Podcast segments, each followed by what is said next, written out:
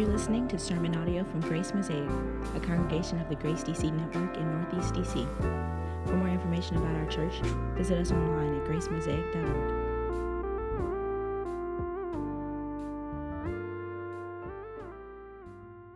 During my first semester of seminary, which is grad school for pastors, I had to take this course called Research Methods and Orientation. And this class was meant to teach you how to do research, how to get answers to the questions that you have. And so we got our first assignment, our first question that we were supposed to take and research, and I diligently went off to the library. And I started doing my digging, and I came up with thousands of hits for this question. And I turned in my assignment to the professor, and the professor wrote me a note that said, Come see me in my office. so I went to the professor and met him in his office, and he sat me down and he said, Listen, you have to learn how to narrow your search. You need to learn how to focus your search. If you don't focus your search, then you'll spend a lot of time reading materials that are irrelevant to the question that you're trying to solve. You will be spending all kinds of time reading books that do not address your question. You'll be wasting precious time on things that don't give you what you need. Now, many people are facing this very challenge right now. Maybe that describes you this morning. You see, we all have questions, right? What should I be doing with my life? How should I raise my kids? How can I build a healthy marriage? How can I deal with my pain and suffering? How can I live a fulfilling life? And you take these questions and start searching for answers. Maybe you turn to a friend to get a little bit of advice. Maybe you decide on a career change and you need to go back to school. Or maybe you buy a few books on parenting. You get your list together and you think you have the answers that you need, but what you find out is that you've been spending a lot of time with things that don't really address the big questions underneath the surface. You're wasting precious time on things that don't really give you what you need. You may get some short term relief. You might even get some techniques that help you for the moment, but long term, you feel lost and disoriented.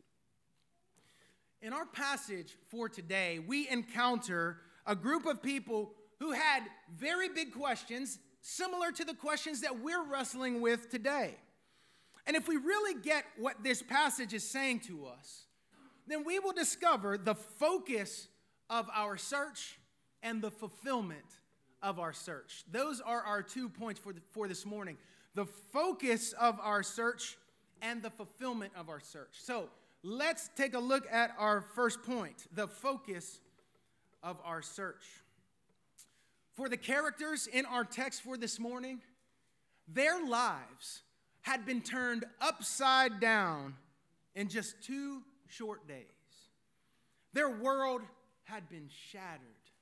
They were confused, disoriented, disappointed. They felt lost and hopeless, all because their rabbi, their teacher, their friend was executed at the hands of the religious and political powers of their day. They had pinned all of their hopes on him, only to see him crucified in a gruesome death. He was brought up on false charges. He suffered the most brutal kind of torture, and he died the most gruesome death. This man, Jesus, had done amazing deeds. He performed miracles. He healed the sick. He even raised people from the dead. This Jesus made amazing claims. He claimed to be the bread of life, the very nourishment that sustains people's existence. He claimed to be the light of the world. He claimed that he was one with God the Father and that he was the only way to God the Father. This Jesus made amazing promises.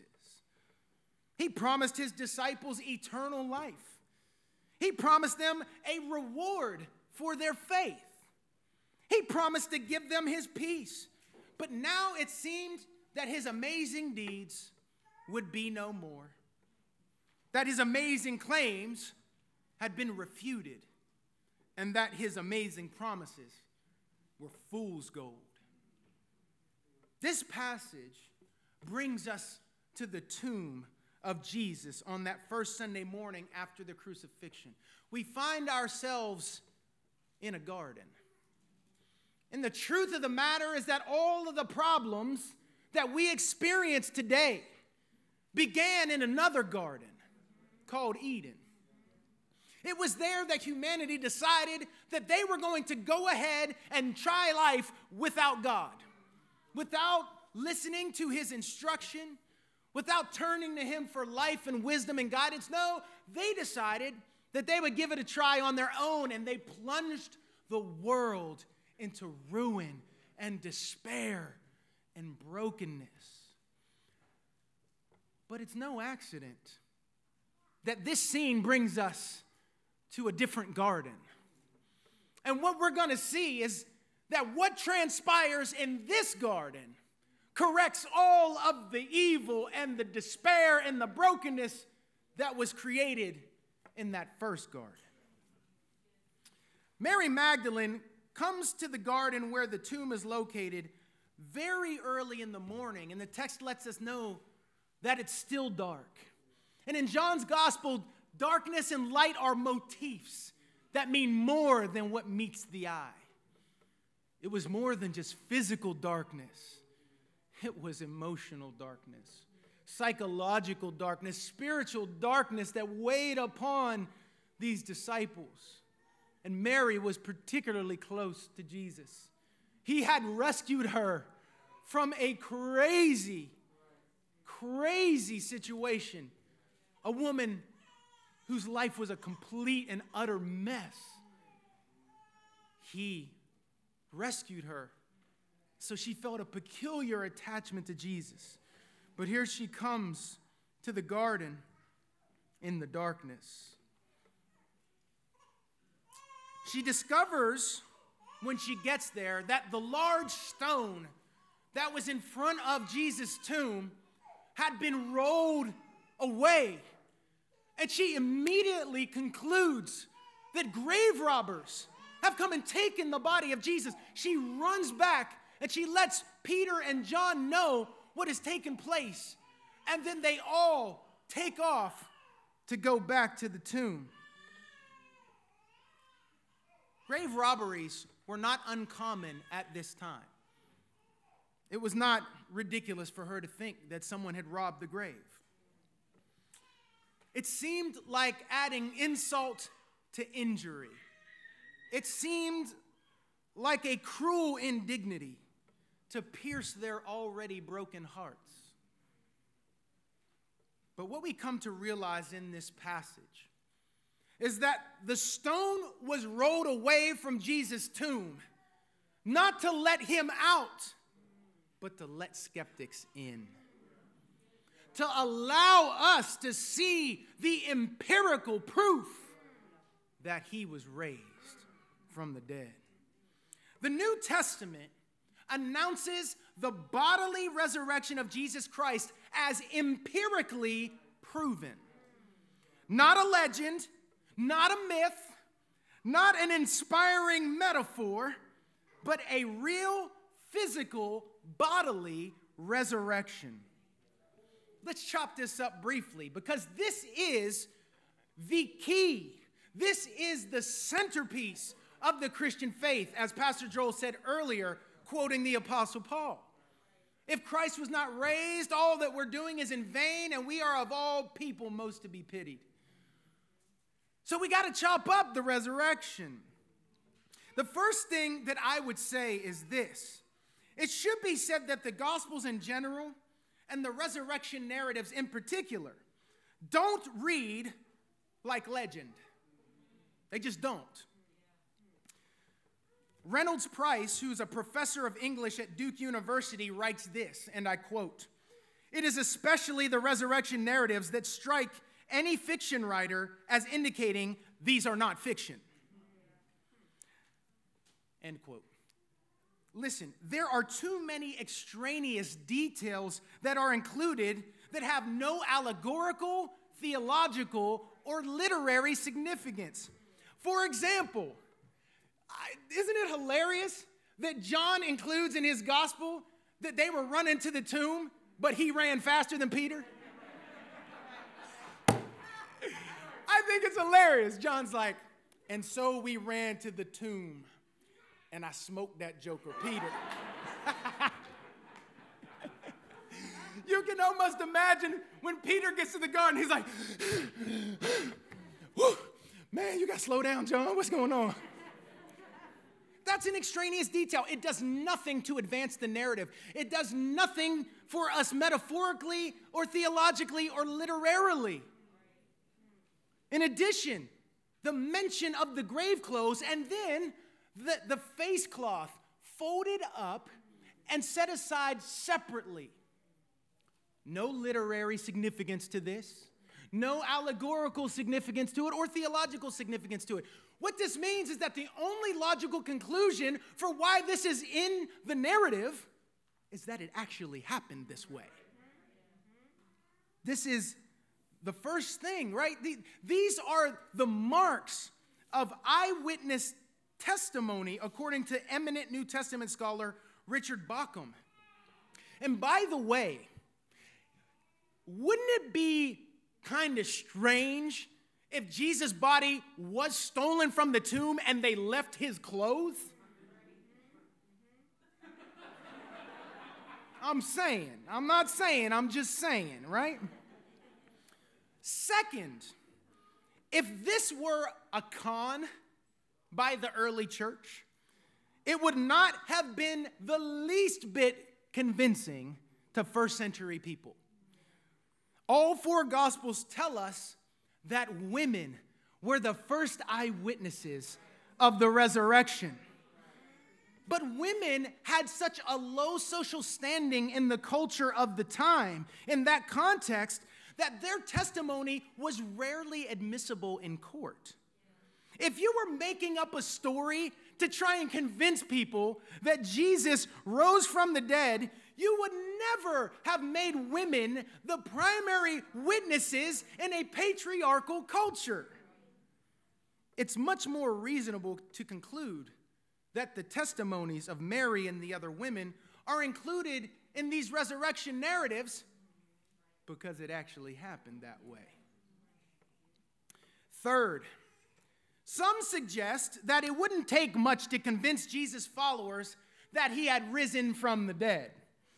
It's been argued that followers of would be messiahs might be inclined to think that their guy just might do something miraculous.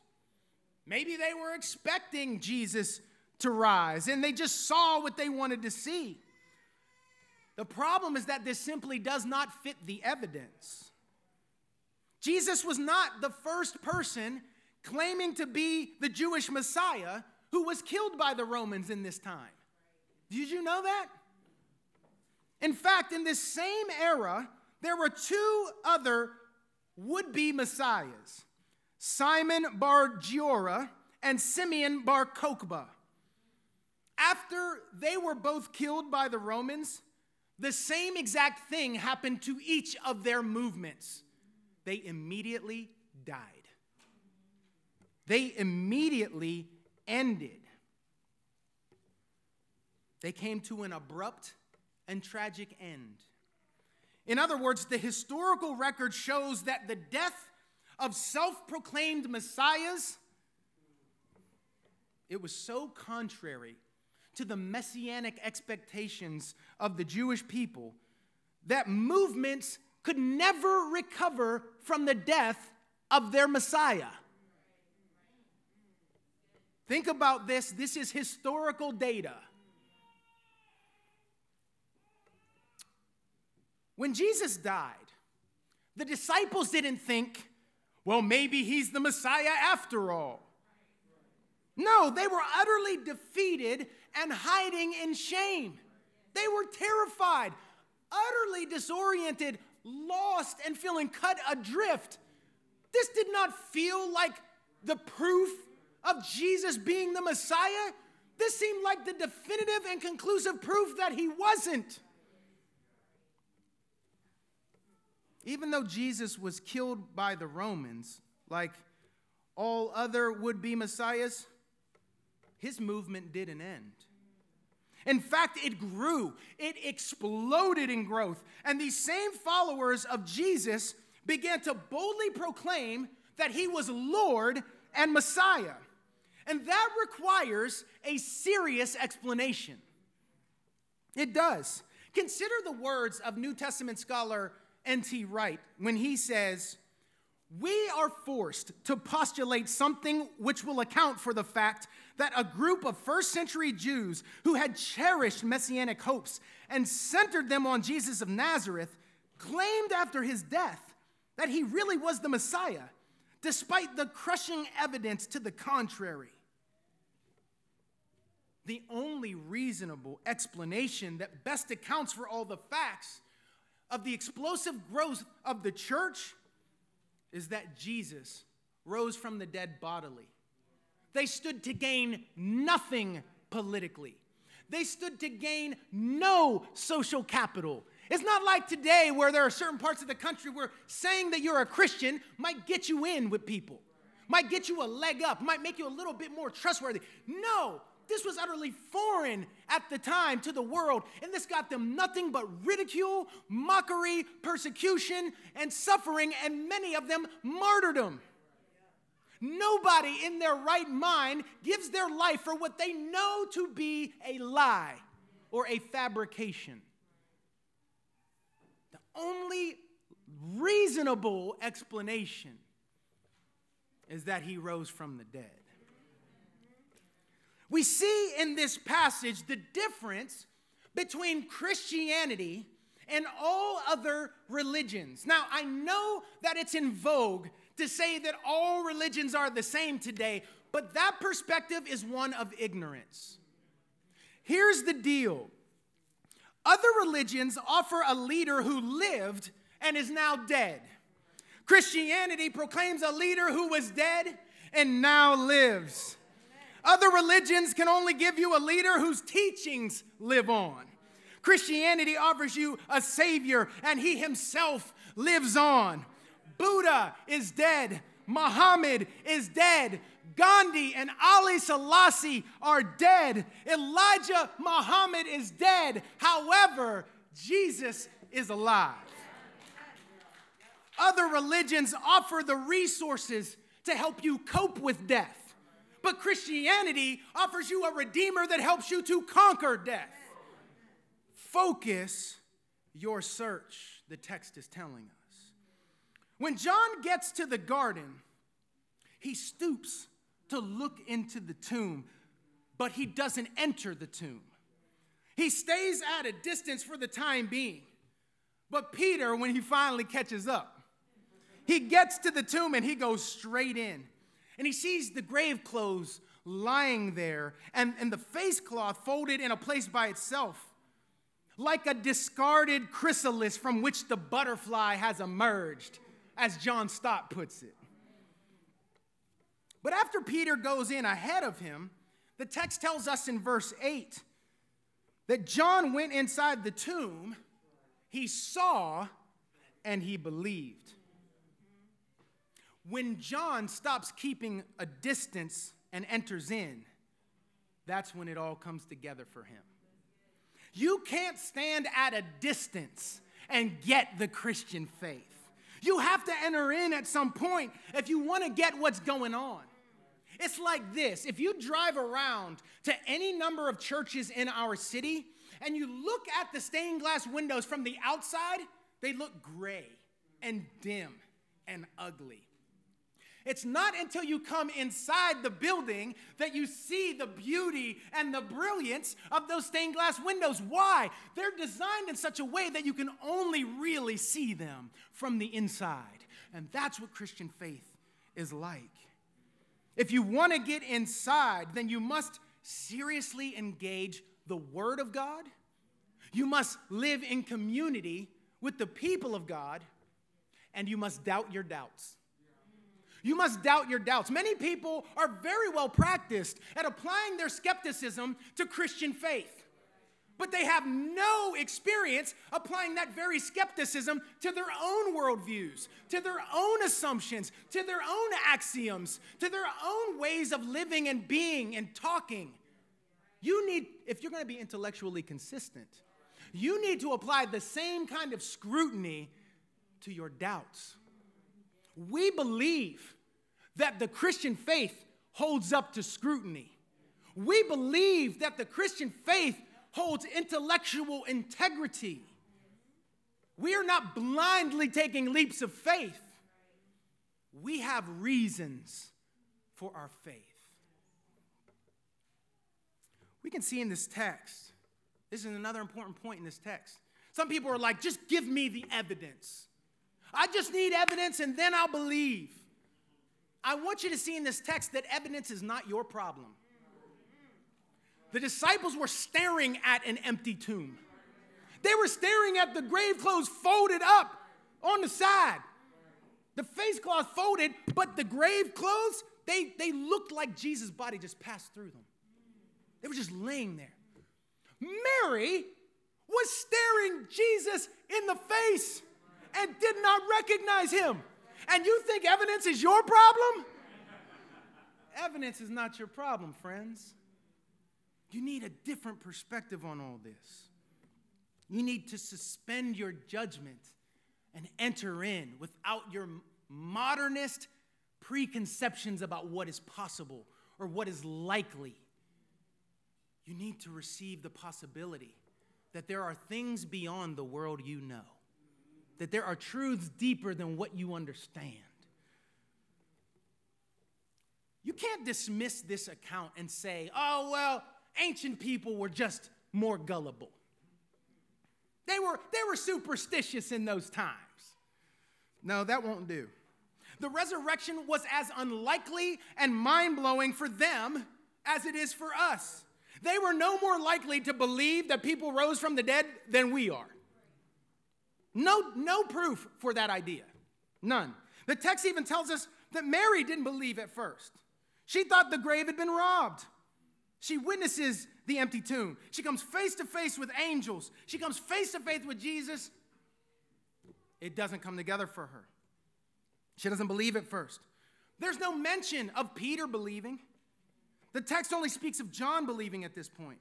But this text presents the bodily resurrection of Jesus Christ as a stubborn, immutable fact. The resurrection of Jesus will not go away, it cannot be explained away.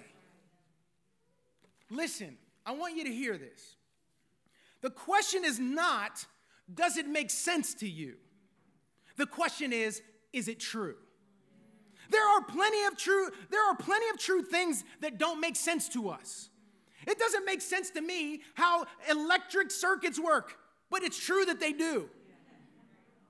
I don't know how Bluetooth works. I don't know how information crosses through the air. That's crazy. But it does. My email inbox proves it. It's not a question of whether you like it. The question is, is it true? I don't like that leafy greens are more healthy than milkshakes, but they are. Whether I like it or not. We all face questions and objections concerning the Christian faith, whether those are public or private. But this is the primary question, fam. Is it true? The resurrection is God's emphatic yes to the truth of the Christian faith. Verses 10 through 11 tell us that Peter and John went back home. But Mary stood weeping outside the tomb. And when she finally works up the courage, she goes to take a look inside the tomb and she sees two angels. Then the ironic scene takes place. The one she is looking for, the one she has been searching for, is now right before her very eyes, and she doesn't recognize him.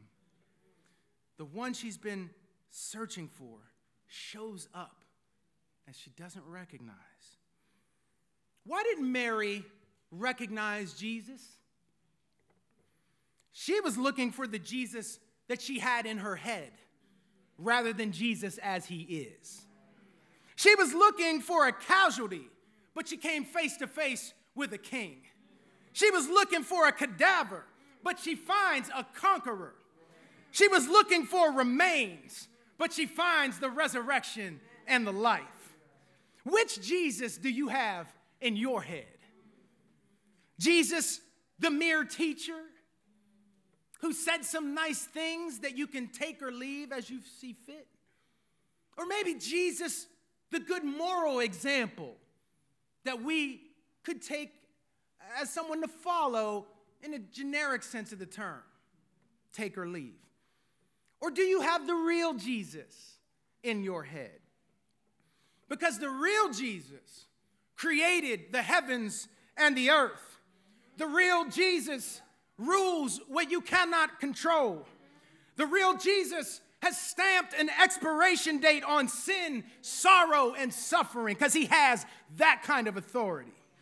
The real Jesus wears the crown of thorns so he can share the crown of life. The real Jesus submits to death so that he can conquer it. He's the King of kings and the Lord of lords, so you must focus your search on the manifold excellencies of Jesus Christ. No matter what your question is, it's yes and fulfilled and answered in Jesus. He is the answer to your search. If you're searching for direction, it's found in the wisdom of Christ. If you're searching for help, it's found in the mercy of Christ. If you're searching for forgiveness, it's found in the grace of Christ. If you're searching for acceptance, it's found in the gospel of Christ. If you're searching for a confident sense of self, it's found in the love of Christ. So focus your search on the person and work of Christ.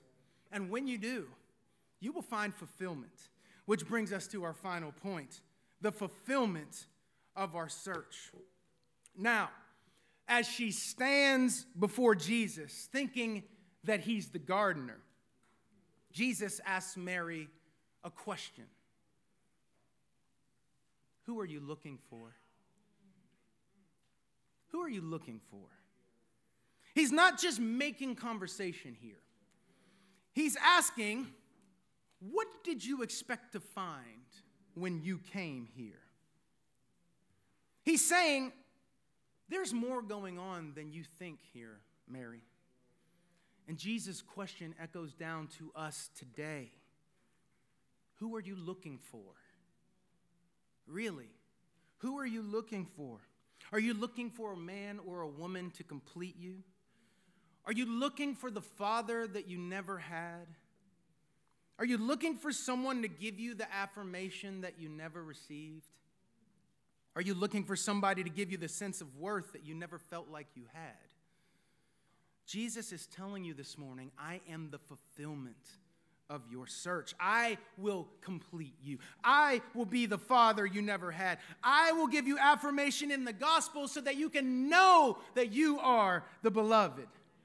What could give you a greater sense of self worth than the Son of God sent for you, dying for you, rising for you, present with you,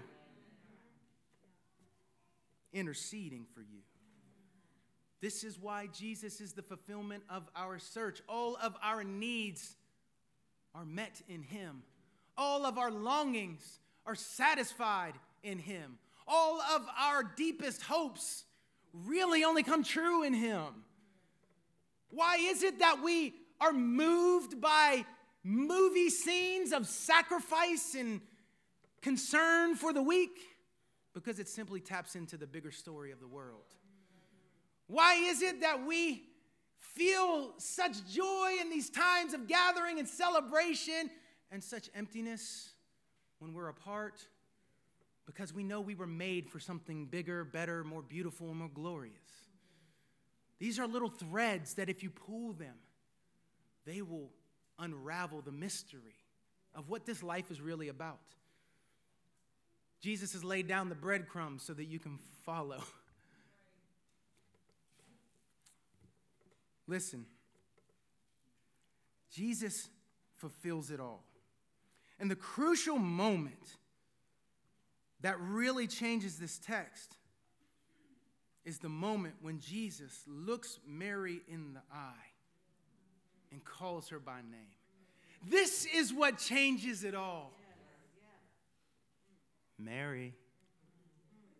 That's when it all, all, her eyes were opened, her heart burst, the despair dissipated, her fears relieved, her hope renewed, all because he called her by name. Everything changes when she hears him calling her name. And earlier on in his gospel, John told us that the good shepherd calls his own sheep by name, and his sheep follow him because they know his voice. With a single word from Jesus, Mary's affliction turns to astonishment, her despair turns to delight, her midnight turns to daylight, her lament turns to laughter, and her mourning turns to mission. Do you see it in the text? Don't cling to me. Go tell it. Go tell it. Go tell my brothers. Listen to the affection. Go tell my brothers that I am ascending to my Father and to your Father. Do you see what happens in the resurrection? All that is His becomes ours. In union with Him, we experience the Father like Jesus does. His love for His Son is the same love with which He loves us. How do I know that God is not angry at you? Because he sets the same love that he set on his son Jesus upon you. He can no sooner abandon you than he abandoned his son. He can no sooner forget you than he forgets his son. He can no sooner give up on you than he would give up on his son. Do you see? You are loved like he loves Jesus. The resurrection is the guarantee that that is true. The resurrection is the vindication of all that happened on the cross. I was trying to explain vindication to my kids, and I was I was telling them I said, you know, vindication, Tiana, is like if Lorenzo says, you know, uh, the sky is blue, and you say, no, it's not, and then I say, Lorenzo's right, the sky is blue. When I check you and I support him, what the resurrection is, is the Father defending and commending everything that Jesus said, everything that Jesus taught, his life laid down, his sufferings accumulated, and the satisfaction for sin's penalty. It is the Father's amen to the Son's claim that it is finished. You know, that's the amazing thing because, because everyone standing around the cross looked at him and said, He's finished. But Jesus said from the cross, No, it is finished. And in the resurrection, the Father says, Amen, my son, it's finished. The work has been done. There is nothing left for you to do in order to receive the love of God except open your empty hands. That's what faith is. Faith is the open, empty hand, it's the open mouth to receive. All you need is your nothing and that lays hold of Jesus' everything. That is the good news of the gospel. Mary has a full heart because of an empty tomb. And it's so beautiful what Jesus does calling her by name. But the more important question for you this morning, friends, is can you hear him calling your name? Can you hear him inviting you, welcoming you to come home? That is his invitation. Come home to the fullness of my love. Leave the darkness and come into the light. Leave the famine in the world and come to my feast. This is the hope and the glory and the joy of the resurrection life. In 1981, a terrorist detonated a bomb outside of a church in Belfast, in Ireland. And it really wrecked the building, but one of the most devastating aspects of that explosion was that this historic church had all of its stained glass windows blown out. And the congregation, because these were centuries old stained glass windows, the congregation decided early on that no piece of glass that they recovered, no matter how small, would be discarded. They collected the broken glass and then they commissioned an artist to create what they called the resurrection window. And this resurrection window, I think I got a slide up here. This is the resurrection window. Now, here's the thing in the center is the orb of the earth, surrounded by the red of human suffering, injury, sin, and sorrow. But overcoming this are the startling shafts of light radiating outwards like a great cosmic explosion. This symbolizes the resurrection of Christ raising his people from the ashes of destruction. Around it are woven palm branches of victory and peace. Almost all of this new window is constructed from fragments of the old windows, which could not otherwise be reused. And it's this congregation's memorial of past events and a proclamation of their faith in the victory of righteousness love, and life itself over the powers of darkness and death. No matter what bombs have gone off in your life, friends, no matter what kind of terrorist acts have been done to destroy or ruin your life, you need to understand that this is what God is doing in individual lives. And this is what God is doing in communities. And this is what God is doing in the world. He's taking all of the broken pieces and he's putting them back together because he is the God of resurrection. He is the God who makes all things new. So let us rejoice this day. Christ is risen. He is risen indeed. Let's pray.